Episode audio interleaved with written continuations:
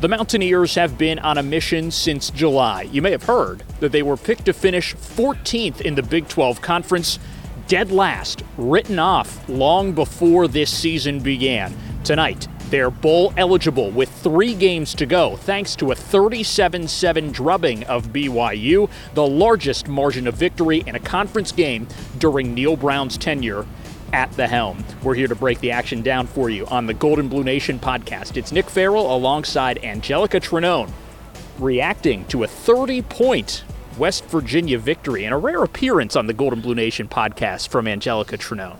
Well, you know, I'm always in the post game room, I'm always doing the report, but you know, tonight fortunate enough that while Country Roads was playing, we were getting it done. So uh, happy that I could fill in for Ryan Decker. Man, I still feel that the Big 12 just does not care about the Eastern time zone. They don't. Like, I know that the graphic said the Eastern time zone and the Mountain time zone, very inclusive when they announced the time for this game against West Virginia, between West Virginia and BYU.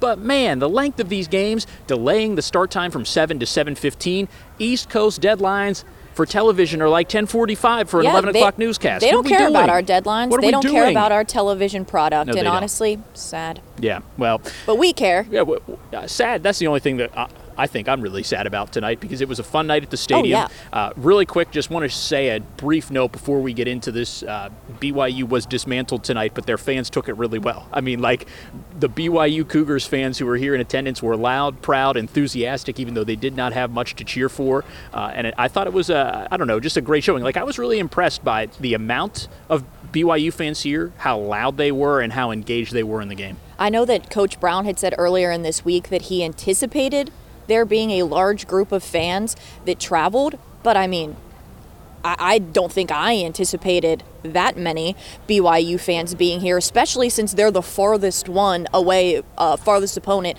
that's come to Milan Puskar Stadium this season. It was great to see, and even just upbeat afterwards. Um, I don't know if upbeat is really the right word, but how more, you know, just saying good try, good game to Yeah, the team. Kalani. Sitake, yeah, pride. That's that's the word. And Kalani Sitake walking up the tunnel. I mean, for someone who was on the opposite end of, like you said, the dismantling happening. I mean, still just trying to find a way to be encouraging. But I mean, I don't think that he knows how to be anything but. Yeah, sure. truly, truly. Sure. But the Mountaineer fans drowned out the BYU fans Oh, yeah. throughout the game, including in the third quarter when a loud and lengthy Let's Go chant broke out when the Mountaineers had the football. Normally you don't see that too often, but you do on a night when you were close to shutting out a Power 5 team. So let's go into the stats here. Last week it was the turnover margin that told the story, specifically the points off those takeaways. Today it's the rushing yardage stat, right? West Virginia total yardage 567 to BYU's 277. It wasn't that Jake Retzloff, the junior college transfer who made his first career start in place of the injured Kedon Slovis, was bad. Maybe he wasn't outstanding, but 24 for 42 for 57% and 210 passing yards isn't that bad of a stat line for a guy making his first career start in a Big 12 game on the road. But man, that rushing tally West Virginia 336 on the ground, BYU 67. That really summarizes how this game was dictated by West Virginia and why the Mountaineers were able to possess the ball for about 35 minutes in the game. We knew coming into it that BYU had about an, an average run stop as far as Big 12 units go, but certainly did not run the football very effectively, dead last by a large margin in the Big 12 in rushing. They couldn't stop West Virginia defensively when it ran the ball and could not get anything going in that run game against the WVU defense. And this just really goes to show what this West Virginia team can look like when mm. CJ Donaldson plays like CJ Donaldson. That's back to back weeks that he's eclipsed 100 rushing yards. And I thought what he had said leading into this game was extremely mature for someone who is not only a college sophomore, but someone who is extremely new to the running back position. He was asked what changed in that game against UCF that allowed him to kind of break out a little bit of the slump that he was in. And he said Justin Johnson getting the start was a reality check for him. And yeah, mm-hmm. CJ went in six plays into that game against a UCF, but he said he understands he has to be productive in order for this team to win. Back to back games, he's been productive, and he's not been the only one. Coach Brown and Coach Scott both said look for Jahiem White near here the end of the season to be getting more touches just because he's a guy that's a true freshman. It takes a little bit of time, but man, Jahiem did not look like a true freshman out there tonight. Just, you know, I want to say, caught it on Mountaineer game day. I said, deuces are about to be wild. Mm. 22, Jahiem, just saying, you know, I know my running backs.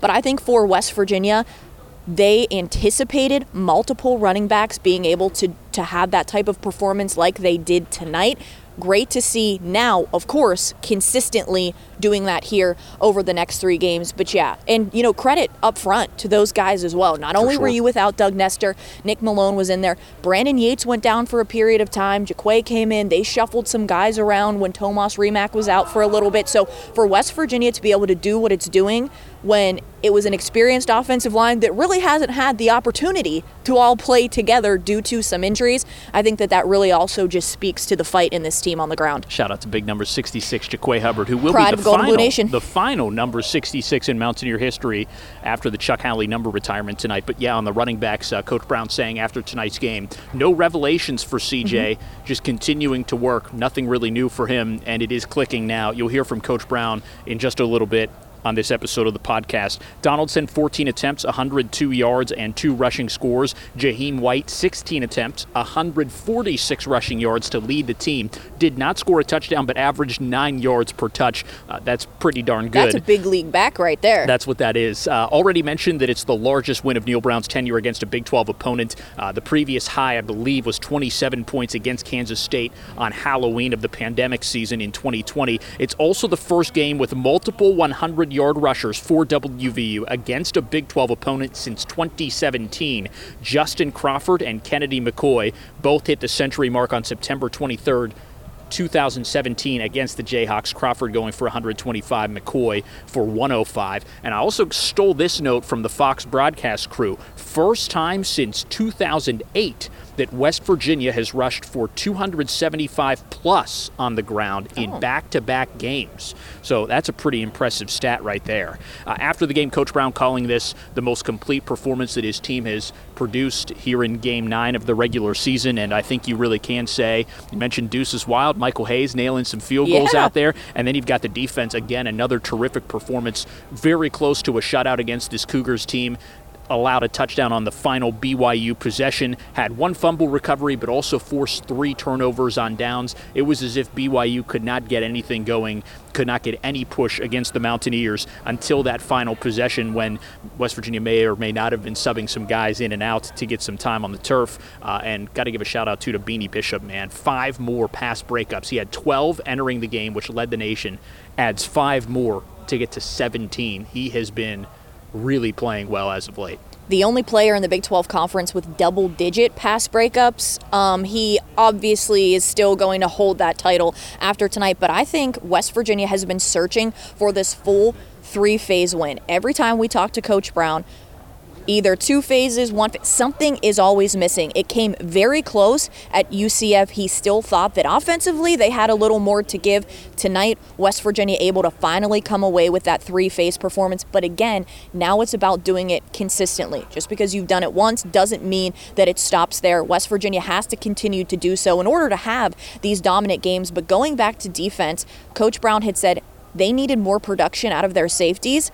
I think Marcus Floyd and Aubrey mm. Burks listened in on that yep. and they said, okay, you want production? We're going to give you production. Marcus Floyd had the first uh, fourth down stop. He um, had a TFL on that one. Aubrey Burks so close to coming away with that pick. He had another big tackle. I believe he recovered a fumble as well. And this West Virginia defense, for a group that has had some injuries and has really just been searching for some players to step up and emerge. It seems like they are finding a way to do that in the secondary, especially. They knew they were going to have their work cut out for them tonight up against this BYU team, being that it does rely so heavily on the pass. But I was impressed with the way that they answered the call because we've seen sometimes to where they let these big plays happen to receivers. Coach Brown even said they're still allowing way too many explosive plays, way too many completions.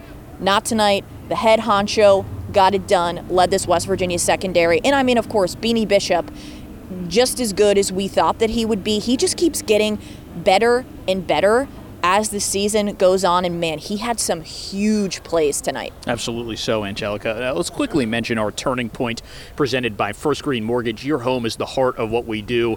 The turning point in the game was probably the opening kickoff, or if not, it had to be the opening drive for West Virginia, which featured three BYU penalties and ended with a two yard scoring plunge by CJ Donaldson, his first of a pair of touchdowns on the night. Uh, penalties were a theme in this game. Both teams penalized 10 times, kind of uncharacteristic of this particular West Virginia team. Uh, but three penalties, BYU just could not get off the field, had opportunities to do so on that first drive, and then trailed the rest of the way after allowing the Mountaineers to score on that opening drive. So that's our turning point in tonight's game, brought to you by First Green Mortgage. Thanks to our friends at First Green Mortgage. I just want to share one more quick thought before we take a brief break and listen to Coach Brown's post-game press conference. I think these last two games, Anjelica, and I want to know if you agree with me.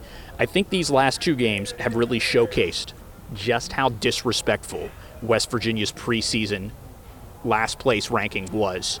Coach Brown called it lazy before the season. Uh, I would say it is flat out disrespectful right now. I mean, just look, West Virginia could have won by three scores against UCF, could have shut out this BYU team tonight. There are six teams in the Big 12 that are two and four or worse right now. Four of them are the Big 12 newcomers. One is Baylor. Not sure that really anybody expected Baylor to be as bad as it is this year under Dave Aranda. And then the sixth team is TCU, who, hello, played for the national championship last year. So I'm not saying that these preseason polls are like accurate. They're not a good barometer of the season. I get that. Not everybody knows everything about every team in July.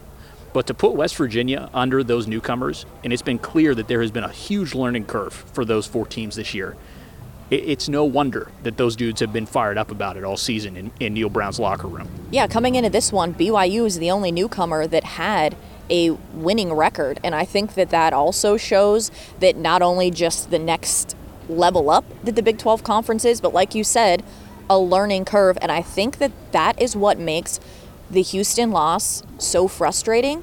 That's also what, to me, makes the fourth quarter against Oklahoma State so frustrating because you watch West Virginia play and it puts on a performance like tonight. Now, without their starting quarterback, I'm going to be honest, I don't know that Kedon Slovis would have made that much of a difference because I believe yep. two starting receivers were out. Like yep. BYU was pretty banged up into this one, so I don't really know that having Kedon Slovis, a guy who West Virginia had seen before, and I, I don't know five times against exactly. Yeah, I, I don't know that that would have made much of a difference, but you watch the way that it played tonight and even the way that it played and was able to pull away there at the end at UCF, and that's what makes you say you're capable of doing it. So why do the things like the Houston game, mm. like the fourth quarter of Oklahoma yep. State happened, right? But it brings it back to that lack of consistency. I think that is still something West Virginia is searching for in all three phases. So to me, I don't think that they deserve to be picked to finish 14th. I think that it gave them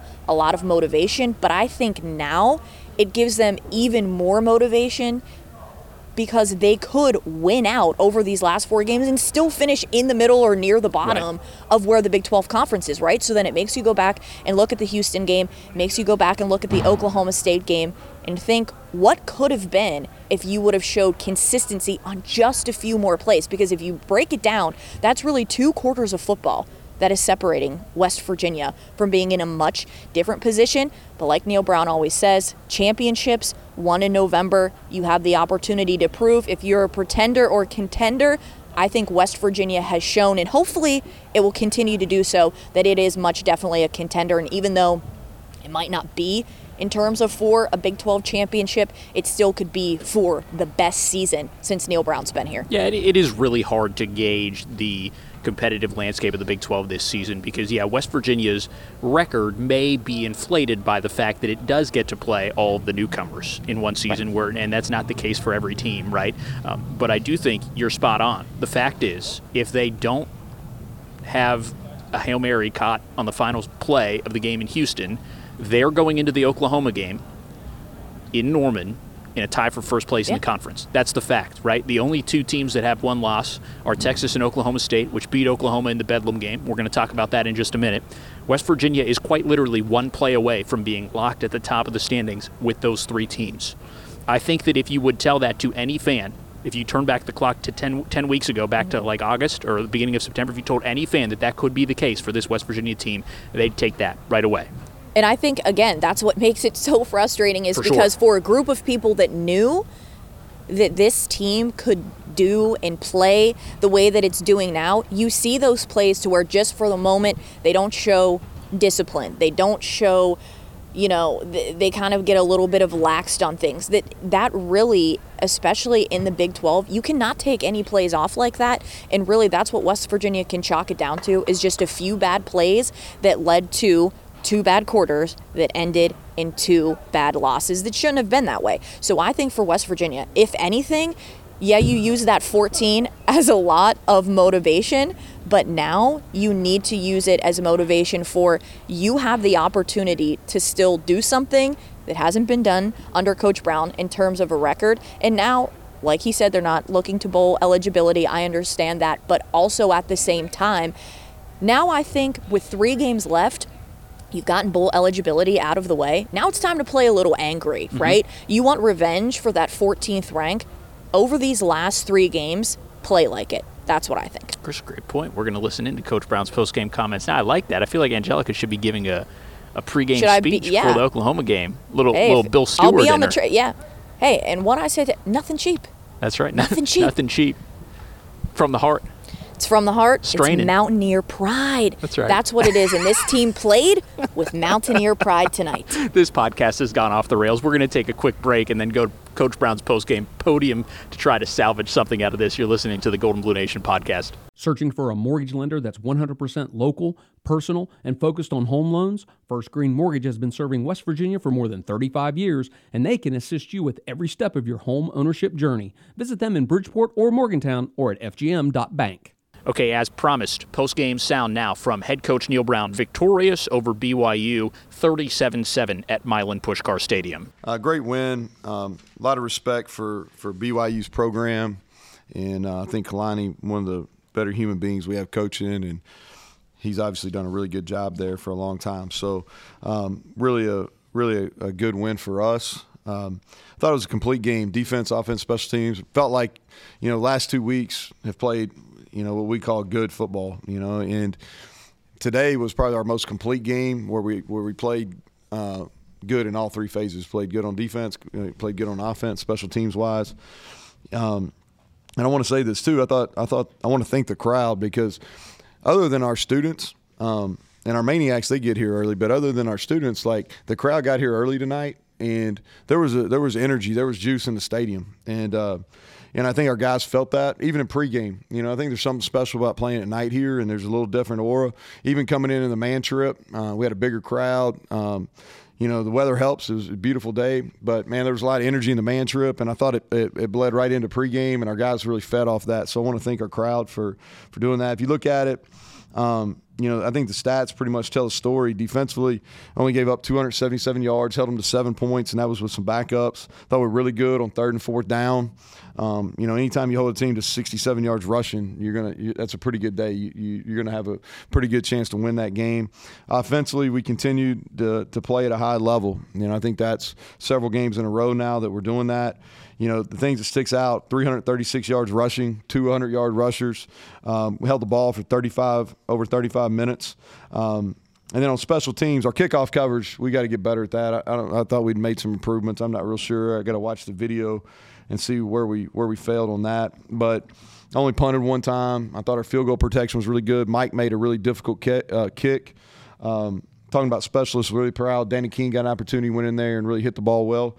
Um, but I thought we played um, we played you know well in special teams. You know, and I think nothing, no big plays, but we didn't give up any negative plays either. So um, only negative was the penalties. You know, we've been a team that haven't had hasn't had that all year, and uh, man, there was a lot of penalties in that game. And and here's the thing, most of them were legit. You know, other than, I don't know what the heck that delay was forever. That you know we had to go to replay and all that. But other the rest of them, they're probably legit, and we got to clean that up. And so, without Greg, without uh, questions, Greg. So, so start with defense. You know, you guys have struggled there the last few games, but you know today very good injury situation. Your backup starting to get comfortable now. What you- what was the reason why the defense improved? Yeah, so hard for me to say until until I watch the tape. But what I thought is, I thought that we would, we obviously did a good job in the run game and kind of and I felt they probably felt like coming in they needed to be one dimensional. You know, it's tough. You know, that the quarterback who's got a quick release, man, he got rid of the ball fast, threw the ball from a bunch of di- different arm angles.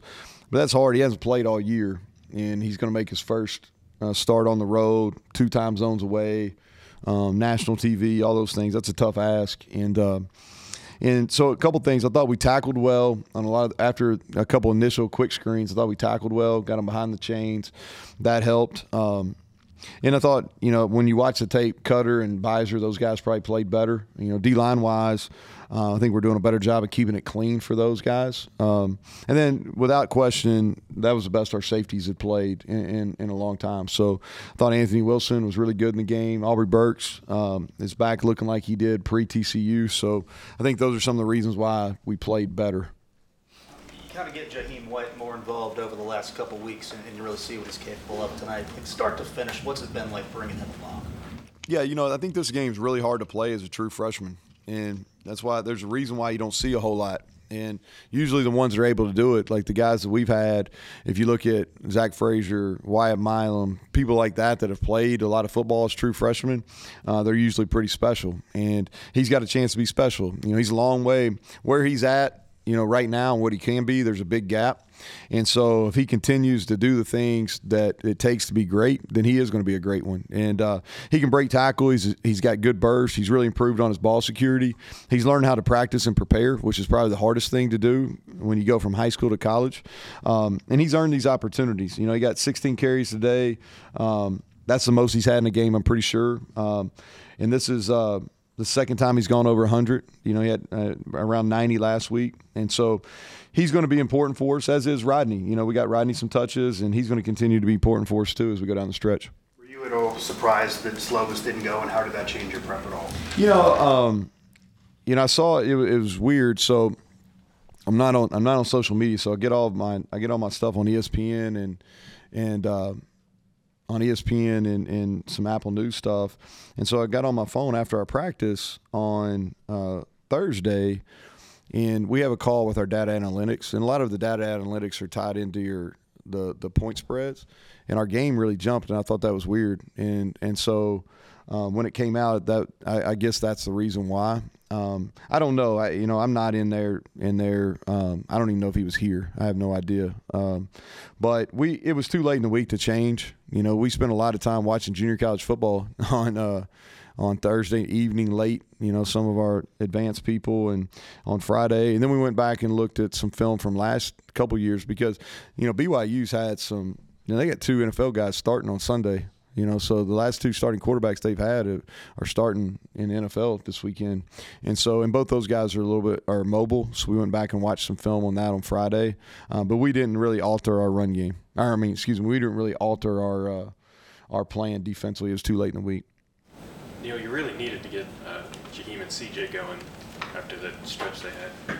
Just it, it, seems like you and Chad have just, I guess, pushed all the right buttons for, for both of them. Well, I don't know. You know, it, Jahiem was more of a he wasn't playing a little he wasn't playing as much and that was more of a um, you know it was more of how he was practicing and preparing you know and, and so I think when you have a veteran group up front like it's important like that you earn those opportunities and and he just wasn't there you know and we we had a lot of faith in him because we knew he was talented and so you know we just kept on and a lot of credit to Chad kept kept on Jahiem and you know, he was coming around, you know, and he and he started practicing better and he started preparing better and taking care of all the stuff off the field. And and now you're he's seeing the fruit of those results. And and my my my guess is that he probably won't backslide again because he now he sees okay that you know if I invest this this is a result. And so I like how this feels. I like the results I'm getting. I'll continue to do the things that, that it takes to do that.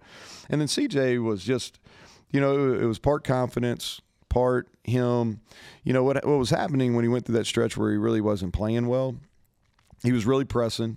Um, people were playing him different, and he was just leaving a lot of yards out there. And, and really, last week, and I'm pretty sure this is the case this week, is he went back and just did the basic things as far as setting up his runs, not being impatient, um, using his blockers, uh, lowering his pads on contact. Um, but it, it, it, hasn't been anything that's necessarily um, been a revelation by any means. It's just, hey, kind of went back to basics and, and it's paying off for him. You know, what's it mean to be bowl eligible and do, do it this early? And did you sell that at all to the team? No, we didn't talk about it. No, we really didn't. Um, I didn't even say anything about it in the locker room. Um, really, to me, it's about you know the best teams play their best in November, um, and that was the best game we played this year. And so we got a four game stretch in November. That's way we're attacking it. We're one and zero. Um, you know, and what I told them is like results are you know bowl eligibility, all those type of things. We're we're alive and well in the conference race, and that's what we're talking about. Um, and obviously, a big game next week to see to to continue to play our way in. Um, but we're just we're on a quest to play our best. You know, and I felt like tonight was the best com- or most complete game we've played. We've played at a high level offensively in games. We've played at a high level defensively in games, and we've played at a high level in special teams. But until tonight, we really hadn't played all three together. And so, um, and, and I'm, I'm sure we're going to watch the film. I know like the penalties irritate me. Um, so I'm sure that we're going to watch the film and, and say, hey, there's a lot of improvement to still make. Um, but that's that's kind of discussions we've had in house. Final thought here on the Gold and Blue Nation podcast. Nick Farrell and Anjelica Trinone with you to put a bow on this post-game episode. Mountaineers beating the Cougars by 30 in their first meeting as Big 12 foes. So we discussed it earlier. Let's get a final thought here. Three games left. Next is at Oklahoma. It's the final time these teams are going to meet in the regular season as members of the Big 12, and it could be the final time that they meet for the foreseeable Yeah. future. Uh, Oklahoma has lost back to back games coming into this. When you're looking at this matchup, Anjelica, and I realize we've got all week to discuss this, but I just want just one quick thought from you. Do you think, hey man, Oklahoma is just not playing good football right now and they're a very beatable team? Or do you hate the idea of going up against an Oklahoma team that's dropped back to back games and have to go to their place to play them? What do we always say when it's Big 12 basketball? Bonkers in the Big Yep. 12. And let me tell you, with the way the Kansas State Texas game went, th- uh, you talk about this Bedlam game, I would not I would not put anything past next week between the Sooners and the Mountaineers. Could West Virginia go in there and play with a lot of confident, confidence and maybe catch a uh, OU team that's feeling a little down on itself? Yeah. Could it also go in there feeling really good about itself and catching an OU team that wants to make someone pay for the Bedlam loss, the last one as conference uh, rivals? I think, yeah. So for me, I think you almost have to focus more on West Virginia and not be thinking about that with Oklahoma. I think you go into it knowing that what's this whole season been about? Proving people wrong. Another opportunity to prove people wrong. And like we had talked about, like Coach Brown said, you can't even be thinking about that bowl game, about bowl eligibility. I think to me, you go into each one of these last games with thinking, how do we go undefeated in the month of November? And West Virginia has to play like it played tonight in order to do that in Oklahoma. But like here's the thing. I mean, Garrett Greene, he scored at uh in Norman before. And remember whenever West Virginia went out there and for a while last season, right? yeah. well, but but in Norm, obviously a tough place to play in Norman. But I mean, West Virginia was able to keep that one a three point game for a while, like you said, beat them last season. These things can be done. However, we have seen what happens to a West Virginia team that feels good about itself. Sometimes that unfortunately gets the best of them. So that's why I'm saying next week, go in there and think of it as not an OU team that, oh, it, it had two straight losses, maybe it's down. No, you go in there and think, what a great opportunity to not only beat Oklahoma back to back, but send it out of the Big 12 conference with a loss to West Virginia. I like That's what I think. I like I'm telling you, put me in the look at that. I'm ready. I'm ready to go in the locker room. I'm ready to be motivational. It could be all the caffeine. I'm going to make you start giving inspirational speeches before episodes of Mountaineer Game Day I and could- Neal Brown but- show tapings. But I but I do think that it's true that West West Virginia needs to go in there understanding much like tonight what a great opportunity it is and not think any more of it because sometimes when this team is feeling a little bit too good, that's where the lack of consistency comes in. You ready for breaking news that's just come across the wire Yes. here as we wrap up recording the podcast just shy of 11:30 Eastern Time on Saturday, November 4th, 2023. The breaking news is kick time and network set for Don't West Virginia versus Oklahoma. Go ahead and give me your network guess first. No, because if you're going to tell me that it's a night Okay, game, the network is Fox. Guess the kick time. Quickly. We're running out Oh of my gosh, is it 8 p.m.? Oh no, but you're close. You're very It's another close. It is seven. a seven o'clock kick on Fox. West Virginia versus Oklahoma, 7 p.m. Eastern time on Fox. For more details on the West Virginia schedule, you can head to goldandbluenation.com or check out the free Gold and Blue Nation app for the latest kick time updates. Uh, so that means seven o'clocker, another prime timer. Senior Day still TBA. The game after Thanksgiving against Baylor on the 25th still TBA. There's a Fuzzies right down the road from the Palace on the Prairie. There is a fuzzies, but when people Go schedule this, they time there. forget that Mountaineer game day is 10 Yeah. to noon Yeah, Eastern that's time, tough. We've had a regardless of rough the time. kick. We have had a rough time. I you need to call up Brett Yormark. Just be like, hey Brett, listen, brother, love no, you lot. I say No? this. I'm putting. I'm saying. Mountaineer fans, you were so upset about all the noon kicks. You wanted Yeah, night games true. so bad. That's you true. wanted them so bad that we got basically An an, entire entire, season season, full. and while I love that for you guys, think of us in television for yeah, it. they don't care. Think of it. No, they, they, don't. do not care. They think you're whining right now. That's what they're saying. No, I, I'm As not Tony whining. I'm just asking for. Says, oh, sorry, as Tony Caridi says, why don't you go work in a coal mine for a little bit, see how that feels? yeah, I mean, I, no I, disrespect to coal miners. I think it's just a side of uh, how much more difficult some professions are than others. Yeah, but I'm I'm just saying to the fans, my message: be careful what you wish for, because I've even seen Yeah. a lot of people tweeting like, "Would would it hurt for a 3:30?" And I agree, would it hurt for a 3:30? But guess what? Mountaineers after dark, they've been pretty good in prime time this season. Well, Other than the well, Houston game. I said pretty good. Yep. I said pretty good. So, um, you know, we'll see. Could be a great night in Norman, and like you said, there there's a fuzzies there. So I'll I'll hang you. my hope on that. The story on this night, West Virginia, the team picked to finish 14th in the Big 12, is bowl eligible, 6 and 3 overall after defeating BYU 37-7 at Milan Puskar Stadium. Did you vote in that preseason poll, by the way? I didn't. Oh, that's interesting. Neither did I. I'd like to meet the people who voted for West Virginia 14th in the Big 12 preseason poll. Probably got way more cushy jobs than we do. It's just my guess. Not, I not out here grinding guarantee for you we game day probably are colleagues with You think so? some of them. Well, I just want to just want to say this end this podcast by saying, Anjelica, when you have a big cushy job and you're voting in the preseason poll every year, just don't remember your roots or don't forget your roots. That's all. That's all I'm going to say. And you thought I was the one who was voted getting a in the poll? No. Oh.